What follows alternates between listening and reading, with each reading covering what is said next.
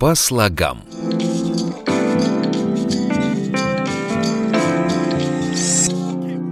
Всем привет! С вами Никита Некрасов и «Злободневно по слогам». В этом разделе моего подкаста, как вы помните, я разбираю слова и выражения, которые пришли в наш язык относительно недавно. Нынешнее выражение было в моем списке, но стояло оно совсем не следующим в очереди. Сама жизнь дала мне повод рассказать немного о нем. Дело было так. Мне всегда интересен портрет моих слушателей. Но поинтересоваться о нем я могу только исходя из статистики прослушиваний, которая достаточно безлика, или в соцсетях. В одной из них есть группа моего подкаста. Не так давно один из выпусков лайкнула незнакомая мне девушка. Зашел к ней в профиль, и первое, что я увидел, это был комментарий под постом следующего содержания. «А чё за рофлы с...» Здесь было имя, озвучивать не буду. Скажу так. «А чё за рофлы с ней? Она же просто вас скамит на диалог». Большинство слов, конечно, понятны, по отдельности. А вот из-за двух зубодробительных смысл несколько теряется. Давайте разбираться. Словарь. Выпуск я хотел сделать исключительно про выражение «рофл». Но с появлением коммента, который я озвучил выше, принял решение рассказать вам и про слово «скамить». Как я и говорил в предыдущих выпусках «Злободневно по слогам», в этом разделе нам понадобится только англо-русский словарь. Принцип сохранится и в этом выпуске. Но, что интересно, зайдем мы и в наше словообразование. Не буду забегать вперед. Вернемся к слову «скамить». Изначальная форма в английском языке звучит как «scam». Открываем словарь и находим такой перевод.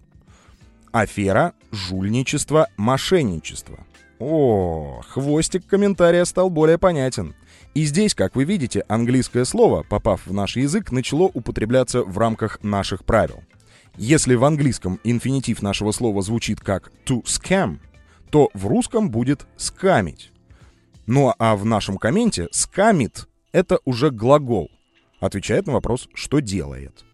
То есть концовку фразы «она же просто вас скамит на диалог» мы можем перевести, в кавычках, так. «Она же просто обманом выводит вас на диалог». Так, с этим все понятно. Ну а теперь вернемся к герою этого выпуска, выражению «рофл». В комментарии, с которого я начал выпуск, мы слышим множественное число этого слова. Но напомню, что изначально это не слово, а целое выражение. А звучит оно на английском так. Rolling on the floor laughing. Что литературно можно перевести так. Кататься по полу от смеха. То есть ROFL — это акроним, аббревиатура, которая сложилась из первых букв выражения. Необходимо отметить, что акронимы, как правило, лишены какой-либо эмоциональной окраски. Но, перекочевав в интернет-пространство и прочно там засев, этот акроним начал применяться для емкого выражения высшей меры восторга от просмотра видео, прочтения текста или реакции на высказывание. Естественно, что это слово было моментально облюбовано молодым поколением и прочно закрепилось в их интернет-словаре. Очень интересен тот факт, что глагольная форма «рофлить», как мы привыкли, не синонимично по смыслу изначальному слову. Она, то есть глагольная форма, приобрела негативную окраску. Если вы где-то встретите фразу «хватит его рофлить», она будет означать, что кто-то кого-то троллит, а другой человек его за это укоряет. Итак, делаем выводы и переводим комментарий из начала моего выпуска. Напомню, звучит он так.